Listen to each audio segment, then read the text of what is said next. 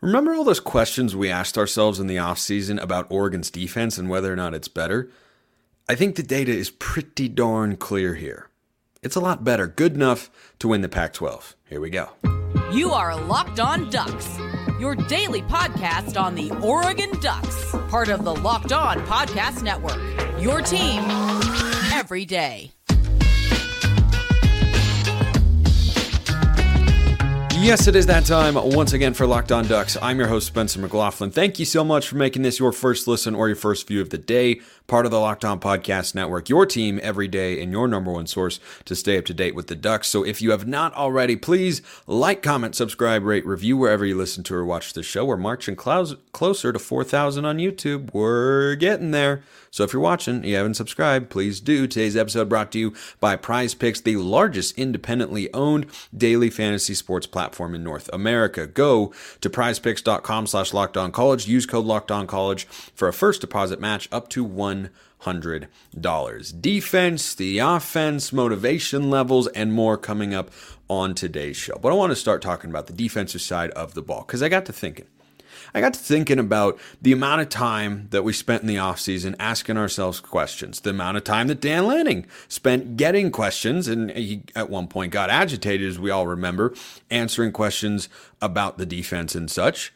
And the data are pretty clear. We're, we're seven weeks into the season, six games in. This is not a small sample size. Or Oregon has proven to be a better defensive unit than a season ago, and one that I see as being good enough to get the team where it wants to go this season. Does it automatically mean that's all going to play out? Nope. No, it does not. Does it mean they're capable? Does it mean that the ceiling is there combined with what Oregon's capable of offensively? I believe the answer to that question is yes. And I'm not just speaking on conjecture here, though there is a component of that, of course. The facts back, it back it up as well. So last year at Autzen Stadium, where we all know everybody plays better, right? Everybody plays better at home. Washington plays better at home. Oregon State plays better at home. USC, Oregon, like everybody plays better at home. I think that's especially true on the defensive side of the ball because you're feeding off that crowd noise. I think it especially helps the defense, right? Because during an offensive sequence, the the, the crowd is actually kind of you know, not muted, then they get excited when a big play happens, right? And certainly you feed off that energy, but with defense, it's constant, right? It's constant, it's building you up, hyping you up before the play. So in 2022 at Autzen Stadium, Michael Penix threw for just over 400 yards, did t- did throw an interception in that game. I was far more impressed with uh, this year's interception than last year's. Shout out to Jahlil Florence, who I do not have an update on right now. Uh, hopefully he's all right because he's played very well this season. But Trikweze Bridges was one of the individual standouts, as I'll talk about uh, later on today's show. But last year, Penix over 400 yards at Autzen Stadium and not sacked. Compare that to what he did on Saturday. Did he come through in big moments? Of course. We all saw that. Did he make a lot of really good throws? Yeah, he did. Was he as good as last year? Not even close. Not even close. Washington ran the ball with some success. But Oregon held Michael Penix to his worst game of the season, and Oregon's defense did that on the road. Penix completed 59% of his passes. He hadn't been below the low 70s in a completion percentage standpoint in a game this season, from a completion percentage standpoint. Had not completed fewer than like 72% of his passes, completed 59% of his throws. He was just over 300 yards. That's his lowest total of the season. He went for 304 against Cal, but he was out of that game and like it was over essentially. I don't think he played most of the fourth quarter. So he went for 59%, just over 300 yards, was sacked once, and was hit several times. So offensive coordinator Ryan Grubb for Washington uh, said that on the fourth and goal, where Oregon made the big goal line stand, which was also that was big time stuff. Big moment in the game. Ball was at or inside the one yard line, and they came up with that stiff. That stiff. I, I mean that that was that was awesome. And, and also emblematic of what I'm talking about here that this is a much, much better defensive unit. Ryan Grubb said he that Michael Penix wanted to call a quarterback sneak on fourth and goal, but that Grubb said, "Nope, I don't think so," because Penix had to get an IV before the drive because he'd been taking so many hits. Remember, he was grabbing his rib cage. He wasn't moving super well. He's not a supremely mobile guy anyway. He's just deadly accurate from the pocket. He moves well within the pocket, but Oregon got shots on him. Last year, he was untouched. Last year, aside from one roughing the passer, he didn't take a hit. He did not take a major hit. He took several major hits. The pressure was not always there for the Ducks. I'm not saying the defensive line and scheme and everything was perfect in terms of disrupting the Huskies' offense, but by golly, it was a heck of a lot better than last year statistically. And then when you factor in that it was on the road, that makes it all the more impressive. And so we're six games into the season, six regular season games to go. And Oregon's defense is playing at a level that makes me think, gosh almighty, they could go 6 and 0. It is it is 100% possible. Not a given, but it is within reason. You you don't have to have a hop, skip and a jump, get a fortunate bounce they're capable of outplaying each of their next six opponents. They're absolutely capable. Through six games this year, just under 16 points per game. Quite good. Number one pass defense in the Pac 12. Held Penix to his worst game of the season. Yes, he was still good, but that's what happens when you're going up against an NFL quarterback with NFL receivers. You can only contain them, and Oregon contained them quite well. Under 300 yards a game allowed total defensively, and that's with over 400 against Washington. And I, I just look at the way that they play. The team speed is there, the physicality up front. I, I think situationally they've been much better. Oregon won third down on on Saturday. They they had more first downs. They were better on third down, and they outgained the Huskies. Usually you do those things, you win. Unfortunately, Oregon was 0 for 3 on fourth down, and that's how they lost the game. We all understand that. But when you're looking at kind of the underlying infrastructure of what this team is. Everything that we saw on Saturday, I know it wasn't the, you know, dominant statistical effort that Oregon had against Colorado or against Stanford, right? But that's because those are vastly inferior teams. And when you go up against a team that is on your level, the way that Washington is, this is how these games look a lot of the time. Think about Georgia, for instance. So, Georgia last year, had a great defense. We know that. We learned that in week one. Georgia, the year prior, even, had a great defense. When they're playing teams that are of a higher caliber, you, you can contain them compared to what they're used to doing. You can't stop them. You're not going to go out in this world of football. This is not the early 2010s SEC where big games would end like 12 to 9 or 15 to 10, you know, or 13 to 10 you can't do that anymore. There are too many great athletes. There are too many sharp play callers. All the innovation in football and the rules benefit the offense. It's all there. That's where the best players are. So when I think about what a good defensive performance is for Oregon against the Huskies on the road, that's just about what it looks like. Came up with a goal line stand, played well in the second half, made adjustments. Remember last year, we were all frustrated with the defense because, man, Washington and Oregon State, they were, it felt like there were no adjustments. Washington had 22 points in the second half and didn't score their second touchdown in the second half until 90 seconds left when we gave them the ball right around midfield. That, that, that, that is substantial growth in my view. So I feel great about what the defense is going to do this week against Washington State. The Cougs do not have a great offensive line, and I just feel good about Oregon's defense across the board. I, I, I think there are still, you know, areas of improvement, of course. But guess what? The best golfers in the world can get better every single week. I, I played golf earlier today. I played quite well. In no world would I look at it and go, oh, I played perfectly. Like that just doesn't happen. You don't throw a perfect game. A great outing in baseball is seven innings, one run. Wasn't perfect. You gave up one run, but you still run, you still had a really really good day. So I feel great about Oregon's defense, and I think they're going to have some really big games upcoming statistically against Washington State, against Utah. I think they are going to flex their muscle. And there are a lot of things they have to do in order to accomplish that, as we'll discuss uh, later in the week. But who's more motivated to get a win this Saturday at Autzen Stadium, Oregon or Washington State?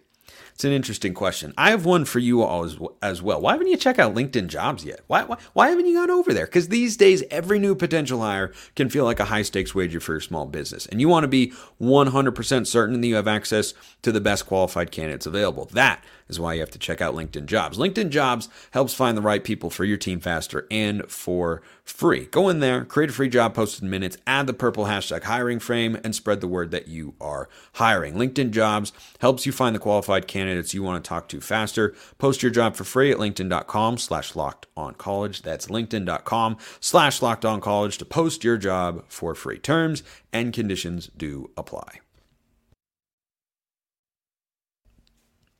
I edited that second segment sip down a bit. It was a little bit longer today. Sometimes I'm just really thirsty. Spend a lot of time out in the sun. All right.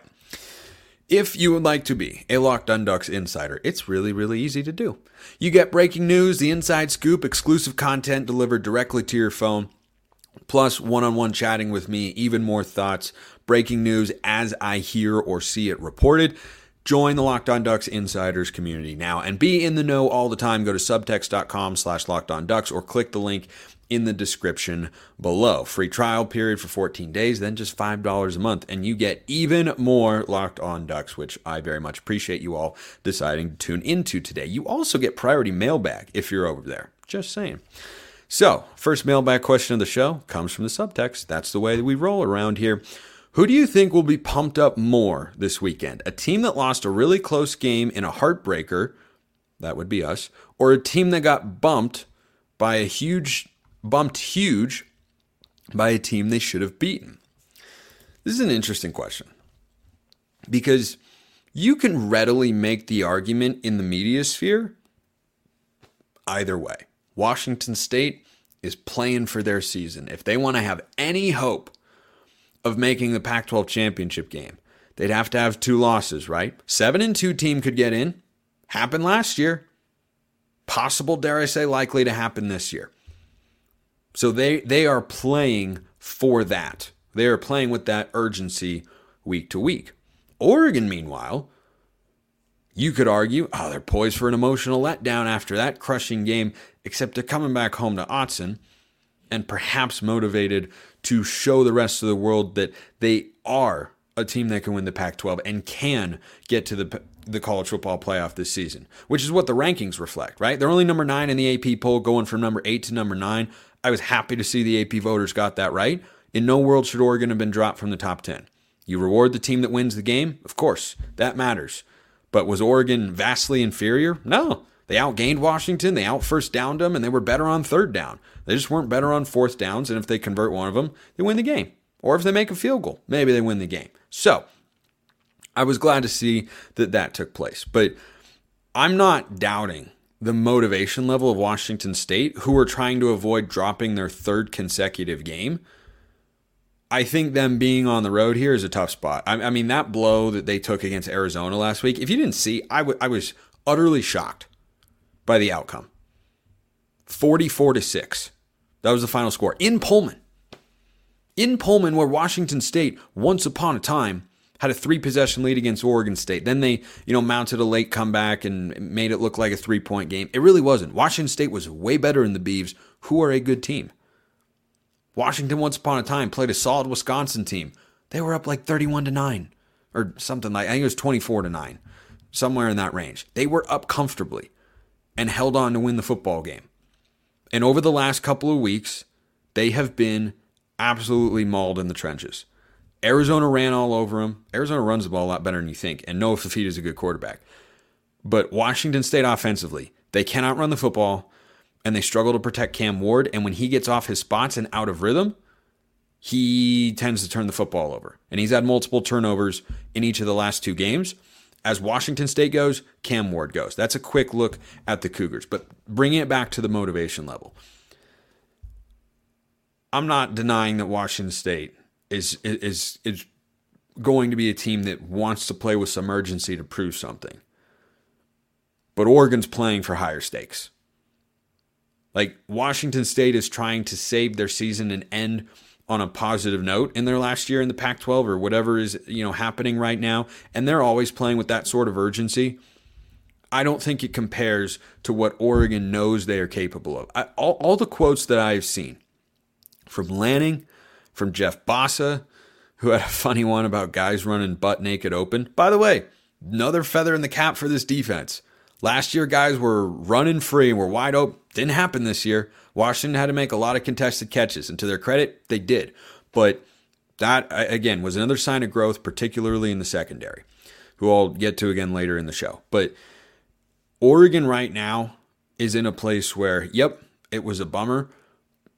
But frankly, fans, including myself, I think were more, even more disappointed in losing that game than the players were. Because every quote that I've seen from Bassa, from Nix, from Lanning, makes me gives me the sense that they are they are determined to rebound in a strong way and remind everyone of what the AP is sending as a message, putting them at number nine this year. And that's, yeah, we're still a really good football team and we know what we're capable of. And we came up just short and that stunk, but we're still here to kick butt and take names.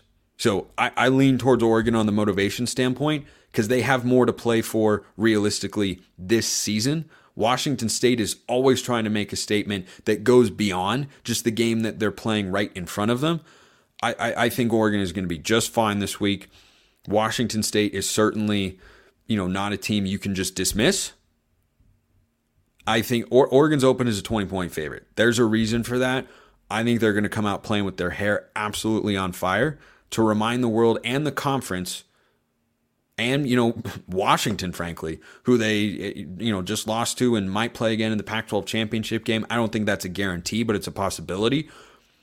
I think they're going to work as hard as we can possibly imagine to remind everyone what they're capable of, and I think that starts this week. Good question. Uh, let's get to one that I um, or a point that I had raised previously. So going into the Washington game we were asking questions about the defense. How would they match up? I talked earlier in the show today. I felt like they did really well on multiple fronts. And the more I think about it, the more I like this team defensively. The more I think about it, the more I like them offensively too. And I didn't really have any concerns coming into the year outside of the offensive line. The offensive line that was shuffling some pieces around, incorporating some new guys, Definitely had some returners, but Conerly's new at left tackle. Cornelius, new player. JPJ's changing positions. Harper and Jones are back. But, and there's also a, a subtle shout out, not so subtle, but a uh, overlooked standout on the offensive line, uh, who I'll get to later in the show as well. But one thing that I talked about going into the Washington game was okay, the one legit front seven Oregon had faced going into Saturday's matchup was Texas Tech. And it was on the road. And remember, Oregon didn't run the ball well in that game. It was three and a half yards a carry, it was 113 yards. I'm pretty sure that's the lowest rushing total Oregon has had in a game all season. So I was wondering, how good is that going to be? Those concerns for me have been put to bed because Bucky Irving is awesome and Jordan James is great. And the offensive line clearly knows what they're doing, and Stein knows with Carlos Locklyn how to scheme a rushing attack. Over five yards a carry on the road. I, I have no I have no concerns. There are no concerns left. And this speaks to something larger about the offense and why, as I talked about on yesterday's show, I'm confident this is a team that can go to the Pac 12 championship game and can go to the college football playoff. I did not feel that way in 2021 after, you know, pulled the big upset against Ohio State, but then lost the game to Stanford. Okay. When that happened for what was ultimately a 3 9 Stanford team, you realize, okay, this is a good team, but it can't be a great one. This Oregon team is good, and they can put together a great season. They have the pieces. Because right now, I have no qualms about the offense. None. Situational play calling. Okay, you can throw that out there. Oregon was really good on third down, by the way. They weren't good on fourth, but they were really good on third. I think the number was like 10 for 15. Like, that's outstanding. So their execution is not completely void. They just, in a couple moments, couldn't make one play that they needed to. Okay. That's the one area they got to work on is executing one fourth down. So they can run the ball Bo Nix is great. The weapons are there. The weapons are deep. They know how to spread the ball around. I have absolutely, positively no questions remaining here offensively. I'm seeing an offensive line that can run block, one that can protect Bo Nix, and, and Bo knows what he's doing back there. I mean, he is playing at a really, really high level, and I'm appreciating him for every game that uh, we've got left because, you know, as we know, you don't always have great quarterback play. Sometimes it's Justin Herbert, sometimes it's Bo Nix, sometimes it's Anthony Brown, so, sometimes it's Dakota Prukop. It's really, really good right now. Everything offensively feels really, really good. I got no questions. You might have a question for me, and that's Spencer. Who are your individual standouts who need a shout out, as is tradition here on a Tuesday show after a game? talk about that after we talk about Prize Picks, which is the largest independently owned daily fantasy sports platform in North America, the biggest one. North America is the continent that we, we, we live on, by the way, in case you weren't aware. The easiest and most exciting way to play daily fantasy sports is just you against the numbers. You don't have to battle thousands of other players and pros and sharks and everything like that. You just pick more or less than two to six player stat projections and watch the winnings roll in. Prize Picks offers weekly promotions that can lead to big payouts like Taco Tuesday. Each Tuesday, Prize Picks discounts select player projections up to 25%, even more value. Go to prizepicks.com slash locked on college. Use that code locked on college for a first deposit match up to $100. Prizepicks.com slash locked on college. Use that code locked on college for a first deposit match up to $100. Alrighty, individual standouts from Saturday. I love doing this on a on a Tuesday show because Monday's kind of you know big picture takeaways and team trends and everything like that. But there's some there's some homies that need some shouting out here on the podcast, and this is going beyond you know the obvious guys all the time, right? Like Bo Nix, I can shout out every week, right? And I just don't want you to take him for granted. So that's of course a shout out because he was fantastic, and Troy Franklin was really really good. But how about some other guys? How about these three guys? Like the running backs were really good, but we we know and expect that. Here's what we didn't expect. Trikweze Bridges at one point in time was single-handedly keeping Oregon in the football game. Washington had the lead in the third quarter. Khyree Jackson and Jahlil Florence collide and injure one another. And Jackson, of course, eventually returned to the game. Florence did not. Hopefully, he's all right. I've always been high on him. But I was high on Trikweze Bridges coming into the season too. I said, look, he had a rough first half, but second half of the season, he was really quite good. And he showed you that on Saturday. That pass interference call he got flagged for was absolute horse crap. It was a horrendous call. Horrendous call. And every time they went at Trikweze Bridges, he was draped over who? Rome Odunze. That is a top 10 pick in the NFL draft not a top 10 receiver. He's not a top 10 offensive player. That's just a top 10 pick. Mel Kiper's got him number seven on the big board. Trikweze Bridges comes into the game, a guy whose role has been reduced from a season ago, ready for his opportunity, and he goes and puts on the clamps. I mean, he was like white on rice to Rome Odunze. Stuck to him like glue. Whatever metaphor or analogy or simile you want to come up with, that's what he had. And yeah, he gave up the game winning touchdown. Did he look out of position there? Was he badly beat? Because that's the problem that a lot of fans had with him a season ago was receivers were getting five yards of separation from him sometimes. Well, that didn't happen. This is why recruiting matters. This is why depth matters. This is why you got to be able to have a minimal drop off. Because if there was a significant gap, Washington, to their credit, you know, said, hey, backup corner in the game. Let's go right at him. And Trikweze Bridges said, bring it on. Bring it on. He wanted all the smoke, and he was absolute nails. I don't think he could have played any better, and gives me even greater assurance that if Florence is out this week, we're good. We're fine. Trikweze had an interception to Cam Ward last season on a heck of a play. And if, if you can go one on one with Rome Odunze like that, where when uh, I think Odunze was targeted four times with Bridges in coverage, two incompletions, of which there was no hope of really having a completed pass, a contested catch for a touchdown in which he was, you know, a couple inches from knocking it away, and a pass interference that wasn't pass interference. If you can do that against the best receiver in the Pac 12 and probably the second best receiver in the entire country to Marvin Harrison, yeah, I feel pretty good about what you could do against, uh, I don't know, anybody else. He also had a couple nice tackles. Like, I, I, yeah, that guy deserves a big, big shout out because he came up clutch when Oregon needed him to. He was called upon, and it can be easy to not not have the right mentality when you have been essentially benched compared to what you were a season ago. Doesn't seem to bother him. Props to Trikweze Bridges. Gosh, he was good. How about Patrick Herbert? Patrick Herbert is having a fantastic season, kind of quietly. It got louder on Saturday when he caught the touchdown. But I mean, if you watch him, you know, he he looks healthy. He looks like the guy he was coming out of high school, which I don't know if he fully was a season ago.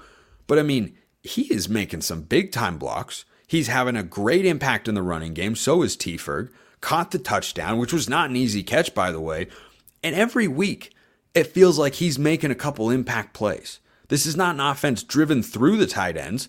It certainly knows how to use them, though. And they have to be ready to make a play when called upon. Patrick Herbert is. T. Ferg is. And, and, and, Herbert, especially with the touchdown catch, deserves a shout out. And I, I thought that he had another good game and just continues to be real, real good for, for the Ducks. Finally, I don't know if he's getting all the love because it wasn't wasn't an, a huge number of plays.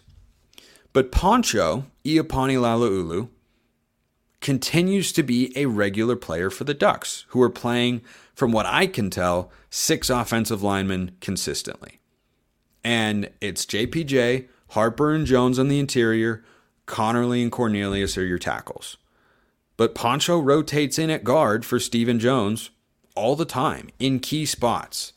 And he had to rotate in in the biggest spot of his young career, and he had to snap the ball back to Bo Nix. I, I know it doesn't sound like a lot. That is a true freshman in a hostile environment can anyone think of a game in which a backup center was not prepared for the moment at hand and it impacted Oregon's offense? I can. Poncho went in there, it was for one snap. But guess what? When JPJ had to go out of the game, you were nervous and I was nervous. And guess what? Dude stepped up and was ready for the moment. And I heard that Faaope, his older brother, who's uh, a tackle who also plays, he's kind of the uh, seventh offensive lineman we've seen this year, like in jumbo packages and such. I heard that Faaope was kind of talking in his ear, like hyping him up, right? Giving advice to little bro, not advice, but just kind of being, you know, um, cheerleader feels like the wrong word, but just just kind of having that brotherly love and support of like, dude, you got this. You're built for this. You're ready for this. Bo Nix was talking to him about it. He was going through the snap count and the call because they were going on a silent count basically all game with Bo Nix doing the old school Darron Thomas put one fist down. And he nailed it. He came in, he nailed the snap, and I'm pretty sure Oregon picked up a couple yards on the play. That, that, that dude is going to be a staple in this offensive line for the next couple of seasons. But that was a big time moment that plenty of people could have folded under. He did not. He he he just looks ready for it. He's been a surprise on the offensive line depth chart. You know, I, I thought that Junior Angilau would be someone who played more, but Poncho's just better. Poncho's apparently just better, and I was I was so impressed with that one moment because guess what? He was only needed for that one snap, and he nailed it. That's a high pressure spot, and he executed. Those are my big individual standouts, in addition to the obvious ones, right? I mean, the running backs, Irving and James, both over five yards to carry. Bo Nix, 330 plus and a couple scores and no turnovers. And uh, Troy Franklin, awesome. But those people there, Trikweze Bridges, Poncho, Patrick Herbert, I thought deserved an individual shout out. Appreciate everyone listening. I'll see you next time. Have a wonderful rest of your day. Let me know if you think I missed an individual shout out, and I'll get to it on tomorrow's show. See you, everybody. Go Ducks.